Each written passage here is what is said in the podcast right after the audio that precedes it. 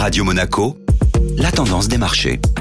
Radio Monaco, la tendance des marchés avec Société Générale Private Banking. Bonjour Gabriel Sultan. Bonjour Benjamin. Les marchés actions ont évolué en territoire négatif hier. En Europe, la séance a clôturé dans le rouge, principalement à cause des tensions géopolitiques survenues en Pologne. Bien que la situation semble sous contrôle et qu'une escalade du conflit ne soit pas envisagée pour l'instant, il semblerait que les marchés en profitent pour faire une pause après les gains records de ces dernières semaines qui ont permis au CAC 40 de reprendre 10% en un mois. Le marché obligataire a quant à lui profité du contexte de ralentissement économique et nous avons pu observer une forte détente sur les taux. Les rendements sur les obligations à 10 ans perdaient par exemple 11,3 points de base en Italie, repassant ainsi sous la barre des 4%. Le géant américain de la distribution Target risque de manquer sa cible. Target a annoncé hier anticiper une baisse de ses ventes pour le trimestre des fêtes de fin d'année. Selon le communiqué des dirigeants, cela serait la conséquence d'un changement dans les habitudes de consommation ainsi qu'à l'inflation galopante. L'action accusait le coup, perdant presque 15% à l'ouverture des marchés US, emportant avec elle d'autres titres comme Best Buy, spécialiste de l'électronique en baisse de 7,69%.